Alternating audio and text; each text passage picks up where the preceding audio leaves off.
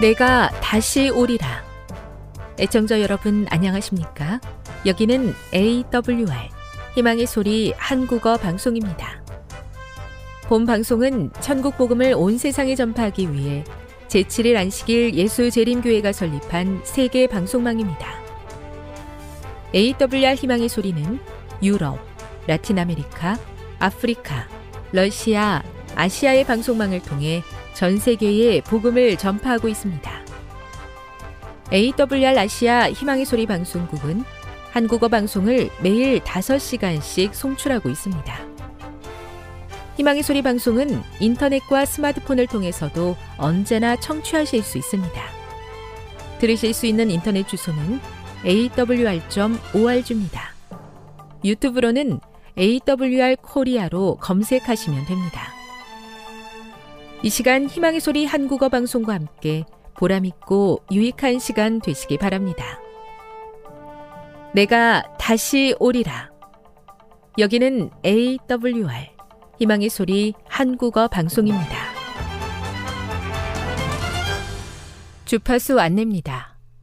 괌에서 송출하는 우리 방송은 한국 표준시로 밤 11시에 9,580kHz로 다음 날 오전 6시에 9,860kHz로 각각 1시간씩 방송하고 있습니다. 우즈베키스탄에서 송출하는 우리 방송은 한국 표준시로 밤 9시에 15,530kHz로 밤 10시에 9,740kHz로 타지키스탄에서는 밤 9시에 15,255kHz로 각각 1시간씩 방송하고 있습니다. 애청자 여러분의 많은 청취 바랍니다.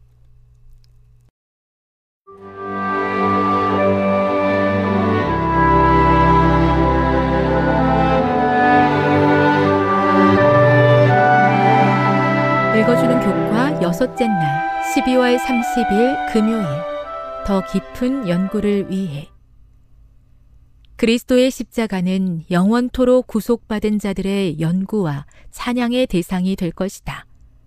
그들은 영광을 입으신 그리스도를 통하여 십자가에 달리신 그리스도를 볼 것이다. 광대한 우주의 무수한 세계들을 창조하시고 유지하시는 그분, 그룹과 영광의 스랍들이 즐겨 경배하는 사랑받는 하나님의 아들, 하늘의 왕께서 타락한 인류를 구원하시고자 자신을 낮추시고 죄의 치욕과 슬픔을 지시고 아버지의 얼굴에서 숨겨진 채 마침내 잃어버린 세상의 죄 때문에 갈바리의 십자가 위에서 당신의 심장이 터지고 생명이 떠나간 사실은 결코 잊혀지지 않을 것이다.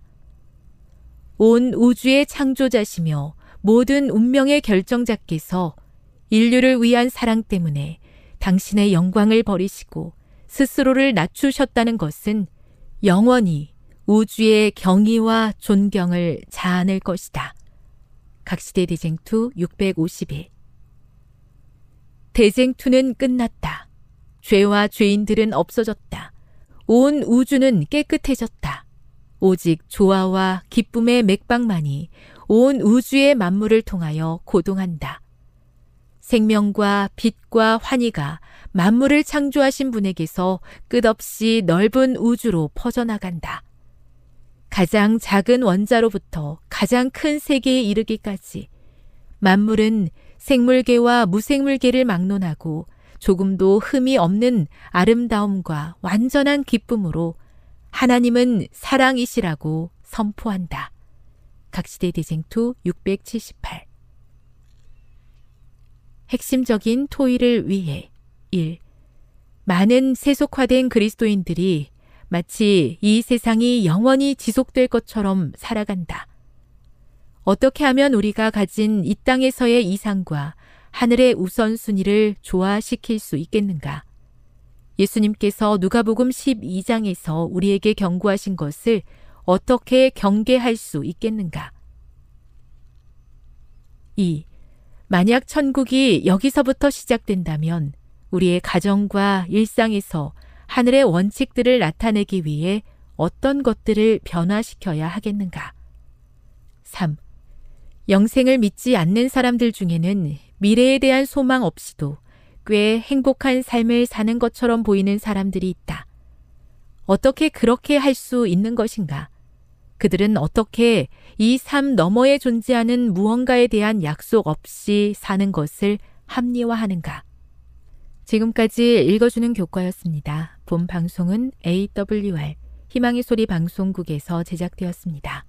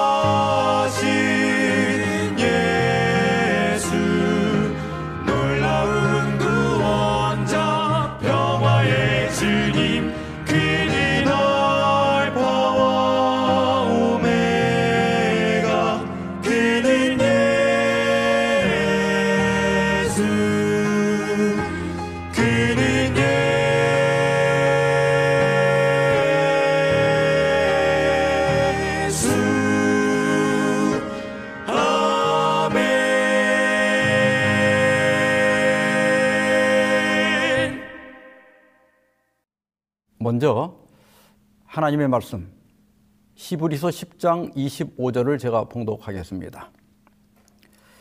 모이기를 피하는 어떤 사람들의 습관과 같이 하지 말고 오직 권하여 그날이 가까움을 볼수록 더욱 그리하자. 종말 시대 나침반 세 번째 시간으로 오늘은 대면 예배인가 비대면 예배인가 이런 제목으로 말씀을 드리겠습니다. 지금 코로나19 확진자가 폭발적으로 증가하고 있습니다. 확진자가 지금 언론에서 발표되고 있는 것에 3배가량 된다고 보아야 한다고 합니다. 모두들 조심하시기 바랍니다. 제일 효과적인 것은 거리두기를 확실하게 해서 어떻게든 불특정 다수를 접촉하지 않는 것이 좋습니다. 어, 더구나 염려가 되는 것은 전염병 팬데믹을 5년 전에 예언한 빌 게이츠가 지난 2월 18일 독일 뮌헨 안보회의에서 새로운 팬데믹이 다가오고 있다고 경고한 것입니다. 정말 그렇게 된다면 그 얼마나 끔찍한 일입니까? 정부는 지난, 지난 2월 18일 사회적 거리두기를 조정하면서 식당이나 카페 등 영업 시간을 기존의 9시에서 10시로 완화하고 또 출입 명부 의무화 조치도 잠정 중단했습니다. 그러나 종교시설은 여전히 아, 미접종자가 포함되어 있을 경우에는 수용 인원의 30%, 접종 완료자만 참석할 경우에는 수용 인원의 70%까지 허용하고 있습니다. 현재 정부에서는 이러한 제한 조치는 하고 있지만 이전처럼 심하게 단속하지는 않는 것 같습니다. 그러나 감염 우려 때문에 도시에 있는 큰 교회들은 아직도 2부로 나누어서 예배를 드리거나 또 교인들을 두 그룹 혹은 세 그룹으로 나누어서 안식일에 돌아가면서 예배에 참석하고 나머지는 집에서 온라인으로 예배를 드리고 있는 형편입니다. 그러다 보니까 집에서 온라인 예배를 드리는 것이 이제는 많이 익숙해지고 또 편해졌습니다. 그러면서 한편으로 이래도 괜찮은가 하는 의구심이 있는 것도 사실입니다. 아, 지난 2021년 그러니까 작년 6월에 예장통합 측과 목회 데이터 연구소에서 목회자와 신도 1891명을 대상으로 코로나19 이후에 코로나가 끝난 다음에 한국 교회 변화 추적 조사를 했습니다. 목회자들은 코로나19로 인해서 가장 어려운 점으로 다음 세대 교육 문제가 24%, 교인, 교인 수 출석, 출석 교인 수 감소가 23.4%, 교인들의 주일 성수 인식이 17.7%, 그리고 다음, 그 다음이 재정 문제, 교인들의 소속감 약화, 온라인 시스템 구축 어려움, 이런 순으로 답했습니다. 우리 기존 교인들은 뭐 2, 3년 이런 식으로 예배를 드려도 웬만하면 자기 신앙을 유지할 겁니다. 그러나 청소년들에게 2, 3년은 굉장히 중요한 시기고 빨리 지나가잖아요. 중학생이 고등학생이 되고. 그래서 회복이 불가능한 매우 중요한 시기일 수 있습니다. 그리고 코로나19 이후에 출석 교인 수가 어떻게 될 것인가 하는 질문의 목회자들은 2020년 5월에는 49.2%가 감소할 것 같다고 답을 했는데 1년이 지난 작년 6월에는 57.2%였습니다. 그러니까 감소할 것 같다는 예상이 더 많아졌죠. 변화가 없을 것 같다는 2020년 5월에는 40.8%였지만 21년 6월에는 24.7%였습니다. 그리고 주일 성수 우리로 말하면 이제 안식일 성수에 대한 의견을 물었을 때 목회자들은 73%가 반드시 교회에서 드려야 한다 이렇게 답한 반면에 교인들은 27.8%에 불과했습니다. 또 온라인 예배나 가정 예배로 대체할 수 있다. 목회자들은 26.2%만 찬성했지만 평신도들은 66.3%가 찬성을 했습니다. 많은 목회자들은 이대로 가다가는 교회 공동체가 무너질까 염려하고 있는데 교인들은 더 편하게 느끼고 있는 것입니다. 그래서 많은 목사님들은 위기의식을 느끼고 있어요. 여기에 혼란을 가중시키는 것은 일부 신학자들이나 목회자들이 오히려 온라인 예배가 더 성경적인 예배라고 부추기고 있기 때문입니다. 가장 많이 인용되는 성경절이 요한복음 4장 21절로 24절까지인데요. 그 1분만 좀 보겠습니다. 예수께서 이르시되 여자여 내 말을 믿으라. 이 산에서도 말고 예루살렘에서도 말고 너희가 아버지께 예배할 때가 이르리라. 23절입니다. 아버지께 참되게 예배하는 자들은 영과 진리로 예배할 때가 오나니 곧 이때라. 아버지께서는 자기에게 이렇게 예배하는 자들을 찾으시느니라. 어, 유튜브에 다 공개가 된 것이지만은 지금은 설교 시간이니까 Y대 K 목사님이라고 하겠습니다. 이분은 예수님께서 말씀하신 그 영은 보혜사 성령이다. 그리고 진리는 진리신 예수님과 또 예수님이 하신 말씀을 가리킨다고 하면서 이 성경절을 이렇게 설명합니다. 이 말씀을 정리하면 어느 장소에서 드릴까요? 여기가 정말 하나님이 계신 곳인가요? 아니면 저기가 하나님이 계신 곳인가요? 라는 장소에 대한 질문에 대해서 아니, 장소가 중요한 것이 아니라 진리 안에서 예배 드리는 것이 중요하고 그게 참된 예배고 하나님은 이렇게 영과 진리로 예배하는 사람들을 찾으신다고 말씀하신 것이다. 그러면서 어디서든 예수님이 밝혀놓으신 진리 안에서 성령 보혜사의 도움을 받아 그분의 임재 아래서 예배를 드리면 된다는 것입니다. 대충은 맞는 말 같지만 미묘하게 예수님께서 말씀하신 의도를 벗어나고 있습니다.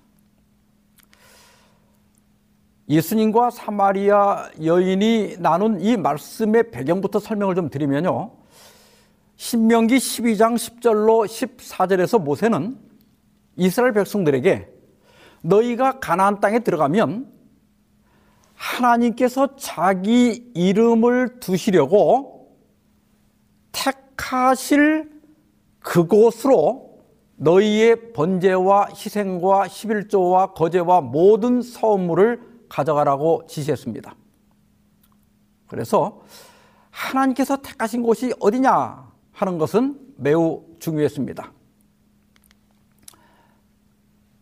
유대인들이 바벨론에 잡혀갔다 돌아온 다음에 기원전 535년 봄부터 예루살렘 성전을 재건하기 시작했습니다. 그러자 사마리아 사람들이 와서 자기들도 같이 참여하겠다고 했지만은 유대인들은 단호하게 거절합니다. 왜냐하면 70년 포로 생활 동안 유대인들은 자신들이 왜 이방 나라의 포로가 되었는지를 철저하게 분석했어요. 그 중 하나가 우상 숭배의 죄였습니다. 그 당시 사마리아 사람들의 종교는 이방신과 여호와를 동시에 숭배하는 혼합 종교였어요. 그래서 유대인들은 예루살렘을 재건하는 일에 사마리아인들을 절대 참여시킬 수가 없었습니다.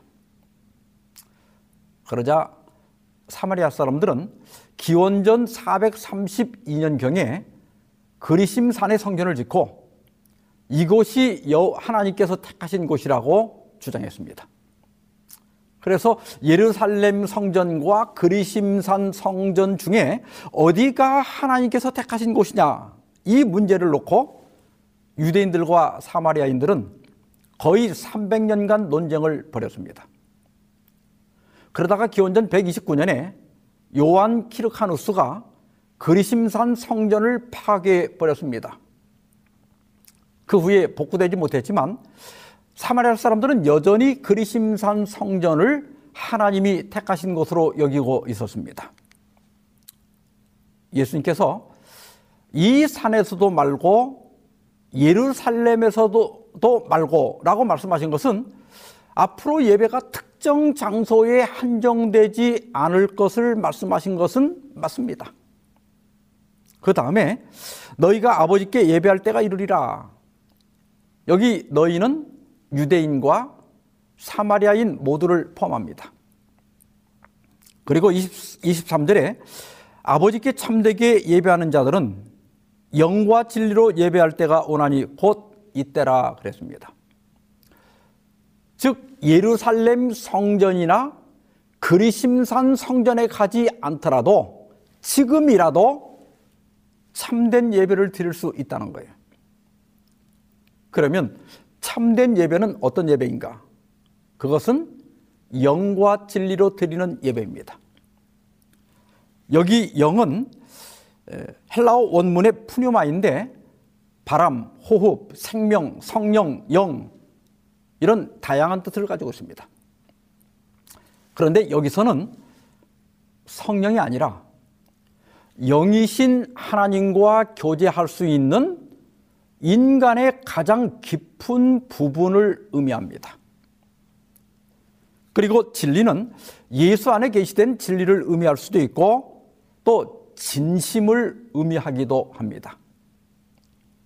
그런데요, 이 영과 진리는 전치사 하나로 두 단어가 연결되어 있습니다. 그래서 이 영과 진리가 서로 분리될 수 없음을 의미하고 있습니다. 그래서 성경 주석에 보면 신령과 진정으로 이게 무슨 뜻이냐? 즉 성심성의껏 마음과 감정의 최상의 기능들을 다하여 진리의 원칙들을 마음에 새김으로 예배하라. 이렇게 주석하고 있습니다. 예수께서 예배를 예루살렘 성전이나 그리심산 성정, 성전 등 이 특 특정한 장소에 한정할 필요가 없다고 말씀하신 것은 맞습니다. 그러나 특정 장소에 모일 필요가 없다는 의미는 전혀 아닙니다. 어디에 모이든 장소보다는 예배를 드리는 정신 혹은 태도가 중요하다는 겁니다. 그냥 형식적으로 또 마음에도 없는 그런 예배를 드리지 말고 전심을 다해 진리 안에서 진심으로 예배하라는 것입니다. 기본교리 28에 보면 성경에 나오는 교회라는 말은 불러냄을 받은 자들을 뜻하는 헬라어 에클레시아를 번역한 것이다. 이 표현은 백성을 소환하여 모이게 하는 관습에 의하여 모인 어떠한 모임에 대해서도 사용되었다 그랬습니다. 따라서 여러분 모임이 곧 교회이고 교회가 곧 모임입니다. 우리가 지금 예배를 드리기 위해서 모인 이곳은 사실 교회가 아니라 예배당입니다. 두세 명이든 백 명이든 천 명이든 예수님의 이름으로 모이면 교회가 됩니다. 모임이 곧 교회인데 어떻게 예수님께서 모이는 것을 반대하셨겠습니까? 집에 모이면 그 집이 교회가 되고 잔디밭에 모이면 잔디밭이 교회가 됩니다. 마찬가지로 예배당에 모이면 그것이 또한 교회가 됩니다. 기독교는 처음에는 성전에 모였고 얼마 후에는 가정집에 모여서 예배를 드렸습니다. 그러다 점차 그리스도인들이 늘어나자 예배당이라고 하는 구별된 장소를 갖게 되었습니다. 전용 예배당을 갖는 것은 단점보다 장점이 훨씬 많습니다. 구별된 장소에서 또 예배를 위한 각종 시설을 갖추고 또 재직들을 선출하고 전임 목회자들을 두면서 교회는 폭발적으로 성장해 갔습니다. 조직된 교회에 부작용들이 일부 있는 것은 사실입니다. 그러면 그 부작용들을 고쳐나가야지 교회 문을 닫자고 하는 것은 성경적이지 않습니다. 여러분 생각해 보십시오. 기독교가 거의 2000년 동안 현장 예배를 드리면서 이만큼 성장해 왔는데 코로나 팬데믹을 맞자 갑자기 집에서 온라인으로 예배를 드리는 것이 영과 진리로 예배하는 것이고 구별된 예배당에 모이는 것은 잘못이다. 여러분 이런 생각이 옳은 것입니까? 예수님의 말씀은 예루살렘이나 그리심산 성전에 국한할 필요 없이 어디든지 모여서 성심성의껏 진심을 다해 예배하라는 것이지 모임이나 현장 예배를 반대하신 것은 결코 아닙니다. 아, 그리고 정기적으로 또 구별된 장소에 모이는 것을 부정하는 또 하나의 근거 성경절은 로마서 12장 1절입니다.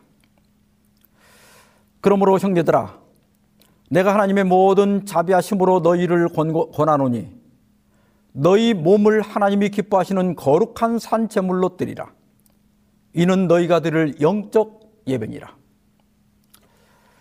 아, 앞에서 어, 말씀드린 그 K 목사님은 여기 몸은 원문의 소마인데 그건 육체가 아니라 일상생활을 의미하고 또 영적이란 말은 헬라어로 로기켄인데 이 말은 합당한이라는 뜻이다. 그러면서 이렇게 설명합니다.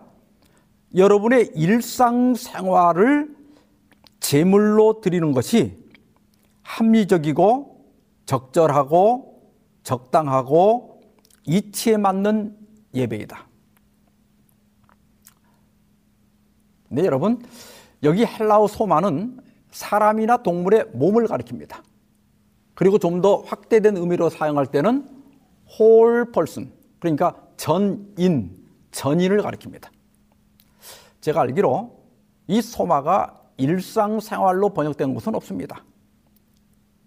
그리고 로기케는 어, 그 로고스란 단어 아시죠? 그 로고스에서 유래한 단어인데요. 합리적, 영적, 논리적 이런 뜻으로 번역이 됩니다.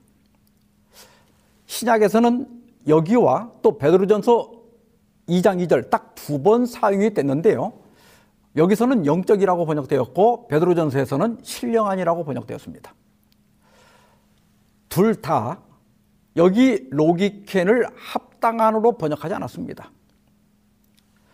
이 성경절을 제대로 이해하려면 로마서 12장 1절과 2절을 다 함께 봐야 됩니다.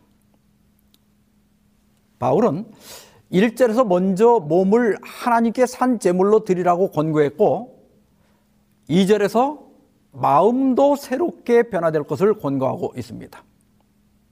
다시 말해서 바울은 신자가 하나님께 드릴 영적 예배에 마음뿐 아니라 몸도 포함된다고 권고하고 있는 것입니다. 그리고 여기 영적으로 번역된 로기켄을 영어 흠정력 성경이나 또 세번역 성경 같은 데서는 합당한이라고 번역하고 있는데 전체 문맥으로 볼 때 잘 맞는 번역은 아닙니다. 그래서 성경 주석에서는 이것은 합당한이라고 하는 이 킹제임스 버전의 이 합당한은 헬라어가 의미하는 것이 아니다. 바울은 마음, 이성, 영에 속한 예배를 외적이며 물질적인 예배와 구별하여 말하고 있다. 신자는 거룩하고 건강한 몸을 헌신된 마음과 더불어 하나님께 드림으로 영적 예배 행위를 수행하는데 수행하게 되는데 이는 그렇게 함으로써 그에게 있는 모든 것을 하나님께 드리며 그의 안에 있는 하나님의 형상을 온전히 회복하는 길을 열기 때문이다. 신체적 능력을 가능한 한 최상의 상태로 유지하는 것은 종교적 예배 행위이다. 사도 바울은 헌신된 마음으로 영에, 속, 어, 영에 속한 예배를 드리는 것도 중요하지만 우리 몸도 방종하지 말고 마치 하나님께 드려진 제물처럼 거룩하게 최상의 상태로 관리할 것을 권고하고 있는 것입니다. 그런데 이런 말씀을 근거로 정기적으로 특정 장소에 모이는 것을 부정하는 것은 성경을 잘못 적용하고 있는 것입니다. 기독교 여러 매체에서 많이 인용한 엘 목사님이 계십니다. 이분은 본래 예장 통합 측 목사였지만은 교리적 문제와 또 재직 선출 문제 등으로 2009년에 면직되신 분입니다. 그 후에 한국 독립교회 선교단체 연합회 소속으로 소속으로 100주년 기념교회를 마지막으로 담임하다가 2018년에 은퇴하셨습니다. 그런데 코로나19가 터지고 또 현장 예배를 못 드리게 되자 이런 말씀을 하셨습니다. 코로나19로 현장 예배를 드리지 못하는데 하나님께서는 온라인 예배라는 대포를 쏘셨다. 사람들은 전부 다 집에 앉아서 예배당 밖에서 예배를 드리게 된 거다. 2000년 교회 역사상 매주일 예배 드리던 약속된 특정 공간, 절대적으로 신성하게 여기던 그 공간을 벗어나서 처음으로 예배를 드리게 된 것이다. 그것은 예수님의 말씀처럼 이 산도 아니고 저 산도 아니고 그리스도인들이 특정 공간을 뛰어넘어서 특정 공간에 결코 갇히시지 않는 시간과 공간을 초월하신 영이신 하나님께 무엇에도 구속받거나 예속당하지 않고 영과 진리로 예배하기 시작하는 그 시점의 기회가 도래한 것이다. 만약에 새로운 예배가 시작되는 기회의 서막이라고 한다면 그런 관점에서 우리는 지금이 제2의 종교 개혁이 도래했다고 말할 수 있다. 여러분, 이 말씀 어떻게 생각하십니까? 이분이 현직 목사로 교회를 담임하고 있더라도 정말 이런 주장을 하셨을까요? 저는 이런 주장이 굉장히 무책임한 말씀이라고 생각합니다. 어, 지난 어, 2021년 그러니까 작년 6월에 한국 성결 신문이 창간 30주년을 맞아서 성결교회 교역자들과 교인 2,555명을 대상으로 설문조사를 했습니다. 이 조사에서 온라인 예배에 대한 만족도를 물었는데 만족은 30.7%에 불과했고 불만족이 44.4% 그리고 영상 예배를 드린 적이 없다도 11.9%나 되었습니다. 그리고 여기 온라인 예배에 만족한 이유를 물었더니 55.3%가 예배의 소중함을 일깨워서라고 그랬어요. 다시 말해서 막상 교회를 못 가고 영상으로 예배를 드려보니까 현장 예배가 얼마나 소중한지 알게 되었다는 거예요. 저도 지난 20년 8월부터 현장 예배가 금지되었을 때 몇 주 동안 집에서 가족들과 예배를 드렸습니다. 그러다가 금지 조치가 해제되어서 안식일에 교회에 가서 예배를 드리는데 거기 몇 명 안 되는 작은 교회였지만은 얼마나 감동이 밀려오는지 현장 예배의 중요성을 다시 한번 생각하게 되었습니다. 그 다음이 장소의 제약이 없어서가 40.1% 그리고 가족이 함께 예배를 드려서 주일날 시간이 많이 남아서 간편하게 예배할 수 있어서 교회에서만큼 만족도가 커서 이런 순이었습니다. 아, 교회만큼 만족도가 크다. 이건 9.1%밖에 안 돼요. 그러면 온라인 영상 예배에 불만족한 이유가 뭐냐 이렇게 물었더니 현장 예배만큼 집중할 수 없어서가 62.4%, 현, 예배의 현장성과 생동감이 떨어져서가 57.2%였습니다. 집에서 예배를 드리면 아무래도 복장도 그렇고 뭐 자세도 그렇고 또 영상이나 음향도 떨어지기 때문에 아무래도 현장 예배와 똑같이 은혜를 받기가 쉽지가 않습니다. 여러분 그 공연이나 운동 경기를 TV나 영상으로 볼 수도 있지만 현장에 돈 내고 또 시간 내서 가는 이유는 거기 현장감과 생동감이 있기 때문입니다. 그 밖에 성도들을 직접 만날 수 없어서 예배는 교회에서 드려야 한다는 생각, 설교 등이 제대로 전달되지 않아서 시스템이나 영상 장비에 문제가 있어서 성, 성찬식을 할 수 없어서 또 영상 예배에 대한 신학적 정립이 안 돼서 이런 순이었습니다.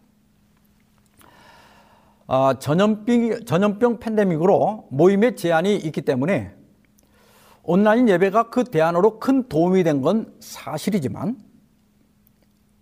현장 예배를 대체하기에는 부족한 것들이 너무나 많습니다. 서울 강남 신사동에 있는 서망교회 아시죠? 2020년 1월부터 코로나가 시작되자 주요 교회 가운데 제일 먼저 그러니까 2월부터 온라인 예배로 전환했습니다. 그리고 1년 반 정도 지나서 작년 6월에 장로회 신학대학교가 주최한 포스트 코로나 시대의 목회라고 하는 세미나에 현 담임 목사인 김경진 목사님이 참석해서 이렇게 말씀하셨습니다. 주일 성수가 참 어려운 상황을 지내왔지만 역시 현장 예배가 중요하다. 우리가 할 일은 성도들이 다시 돌아올 여건을 여러 채널로 많이 만드는 것이다. 온라인 예배가 보완적인 기능은 있지만 분명 한계가 있습니다. 만일 현장 예배가 없어지고 온라인 예배만 드린다면 기독교가 어떻게 될까요? 여러분, 지난 2년 동안 모이는 것이 어려워지다 보니까 교회 전도가 지금 어떻게 되어 있습니까? 뭐 물론 카페톡, 카톡이나 이런 걸 통해서 말씀을 전할 수는 있어요. 그러나 직접 만나서 전도하는 것만큼 효과적이진 않습니다. 그리고 온라인을 통해서 구도자 관리하는 것도 쉽지가 않습니다. 우리가 모이지도 않고 만나지도 않고 온라인으로 예배를 드리고 온라인으로 전도를 한다면 과연 지난 2천년 동안 교회가 성장한 것처럼 그렇게 똑같이 성장할 수 있을까요? 글쎄요. 저도 나름 이 분야의 전문가지만 온라인 예배와 온라인 전도에 대해서는 회의적입니다. 지난 2년 동안 현장 예배나 교회 활동이 위축된 결과 눈에 띄게 교회가 약화되었고 또 침례자 수도 현저하게 줄지 않았습니까? 코로나가 끝나더라도 교회가 신속히 예전에 모이는 교회를 회복하지 못한다면 글쎄요, 10년 혹은 20년 후에 기독교 전체가 쇠퇴할 수 있습니다.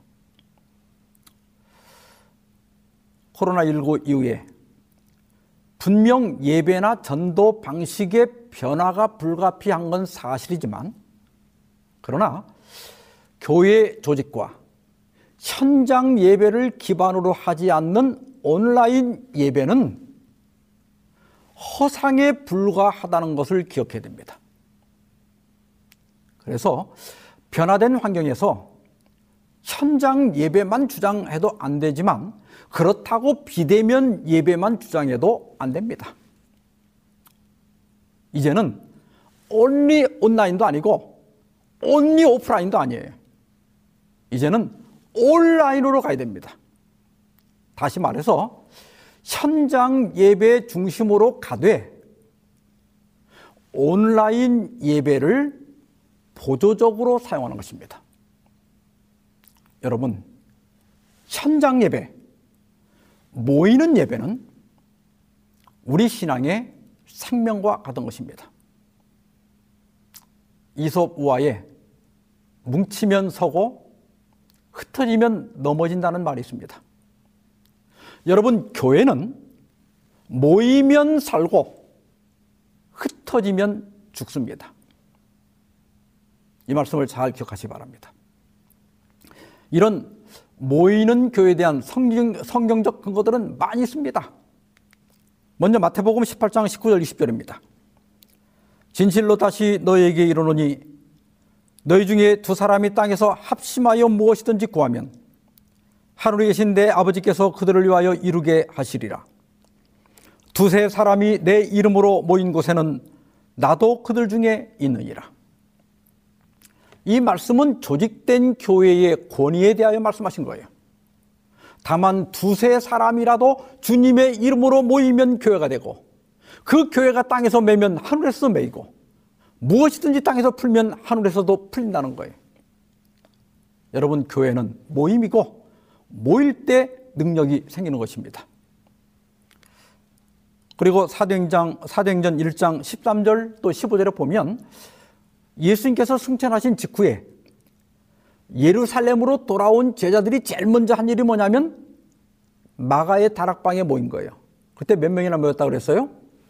모인 무리의 수가 약 120명이나 되더라.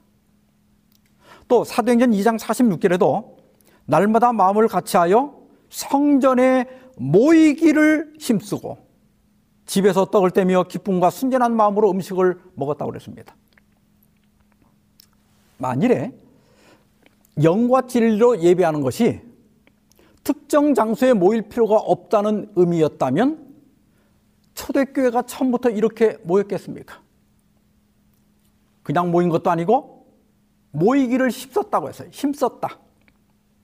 이 문자적 의미는 모이기를 굳게 계속했다 이런 뜻이에요.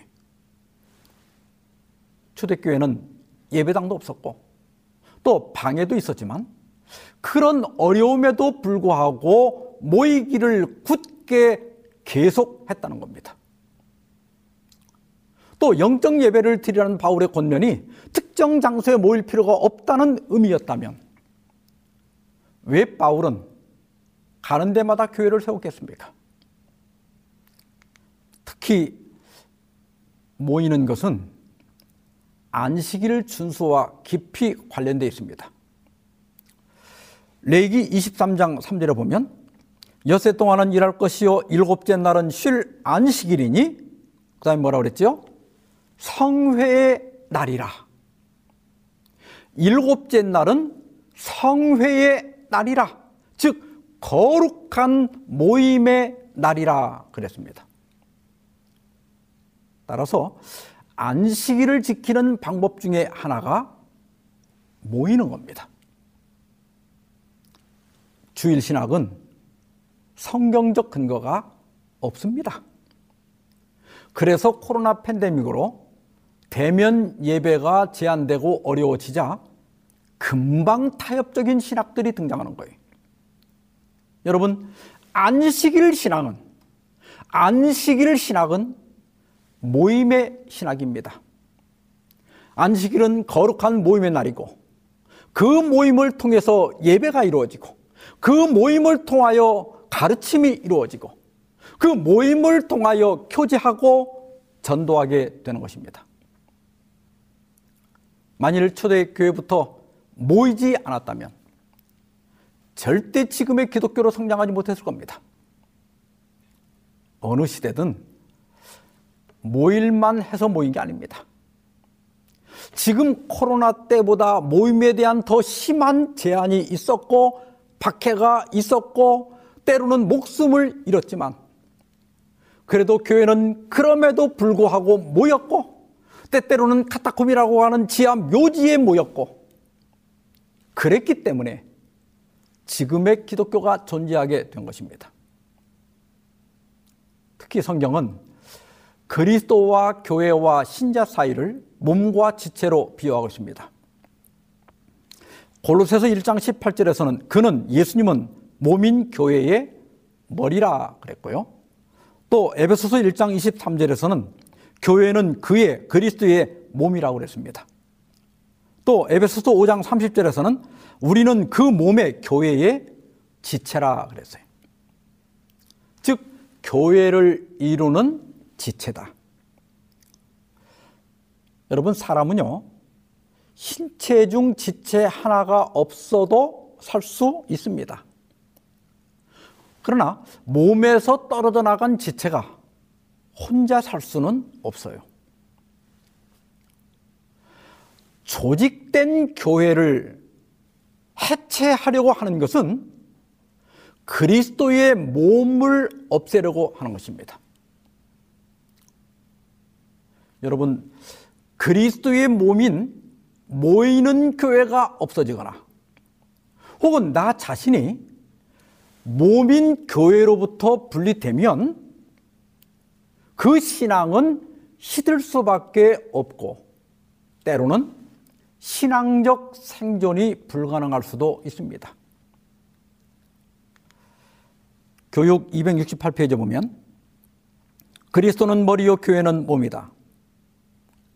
그러므로 그리스도와 관련을 맺는 것은 그리스도의 교회와 관련을 맺는 것을 의미한다 그랬습니다. 그리스도와 관련을 맺는 것은 곧 교회와 관련을 맺는 것이다. 그러므로 모이는 교회 없이 거기에 소속되지 아니하고 홀로 그리스도와 연결되었다고 말할 수 없습니다. 그래서 우리는 어떤 방식으로든지 교회와 연결돼 있어야 됩니다. 그래서 하나님께서는 담에색 도상에서 회심한 사울을 아나니아와 연결시켰고 또 스스로 하나님을 찾아 경외하던 고넬료를 베드로와 연결시킨 거예요. 그건 교회와 연결된 것을 의미합니다. 처음에 읽었던 히브리 10장 25절 본문으로 돌아가겠습니다. 모이기를 피하는 어떤 사람들의 습관과 같이 하지 말고 히브리서가 기록되던 당시에 기독교는 불법화되어 있었고 그래서 모이는 데는 위험이 있었습니다. 그래서 모임을 반대하는 사람들이 있었습니다. 바울은 이러한 습관을 강력하게 반대합니다. 오직 권하여 그날이 가까움을 볼수록 여기 그날은 어떤 날이죠? 재림의 날입니다. 가까움을 볼수록 여러분 우리가 재림의 날이 가까운 것을 무엇으로 볼 수 있죠? 재림의 징조를 통해서 볼 수 있습니다.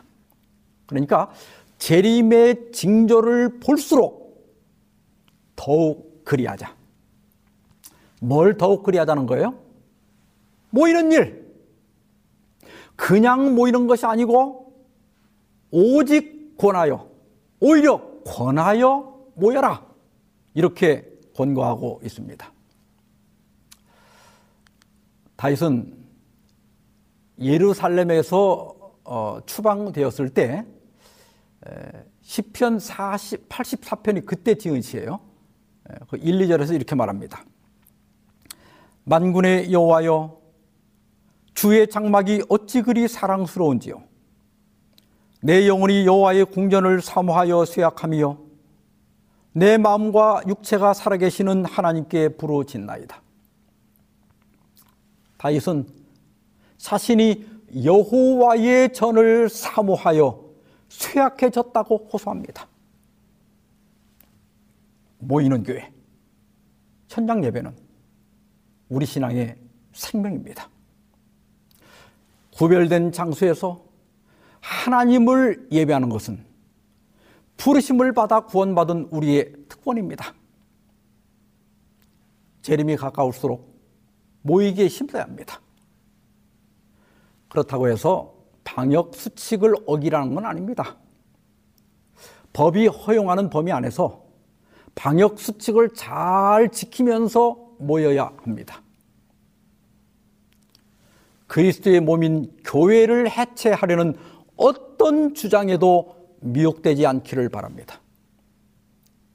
또한 그리스도의 몸인 교회로부터 여러분들을 분리시키려는 어떠한 유혹에도 넘어가지 않기를 바랍니다.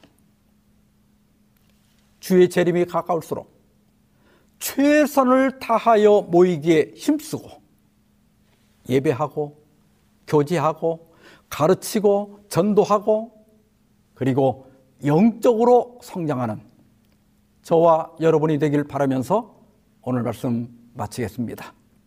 기도하십시다. 하늘에 계신 우리 아버지, 이 땅에 그리스도의 몸인 교회를 세워주시고 우리를 그 지체로 불러주셔서 감사합니다. 지금 온 땅에 전염병이 창궐하고 있습니다. 저희와 저희 민족에게 죄가 있거든 주여 저희를 극률히 여겨 주시고 용서하여 주시옵소서. 전염병이 속히 물러가게 하시고 인류를 구원할 위대한 사명을 가진 교회가 연약해지지 않도록 주의 오른손으로 붙잡아 주시옵소서. 저희로 다이처럼 주의 전을 사모하게 하시고 모이고 예배하고 가르치고 전도하여 저에게 맡긴 사명을 온전히 이룰 수 있게 하여 주시옵소서. 이 모든 말씀을 예수 그리스도의 이름으로 기도하옵나이다. 아멘.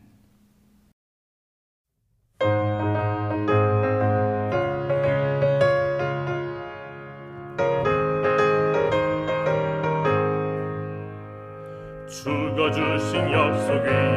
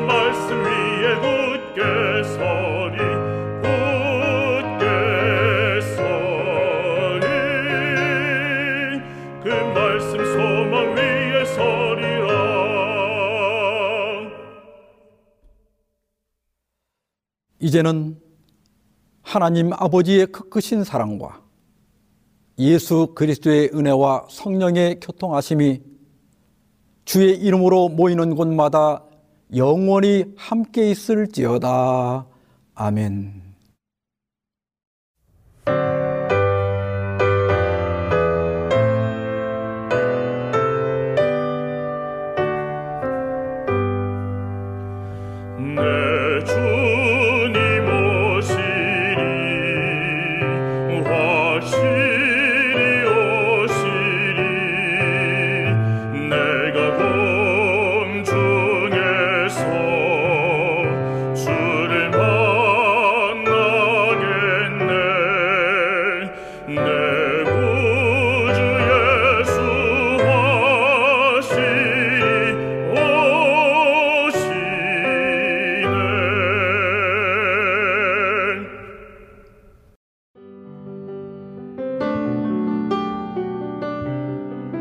행복한 시간 되셨습니까?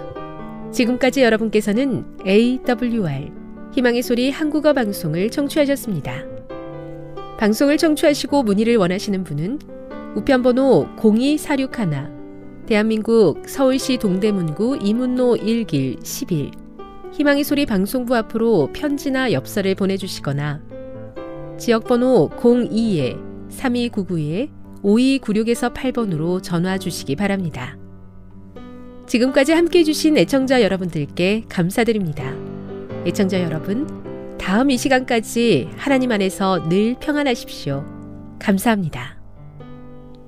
내가 다시 오리라. 여기는 AWR 희망의 소리 한국어 방송입니다.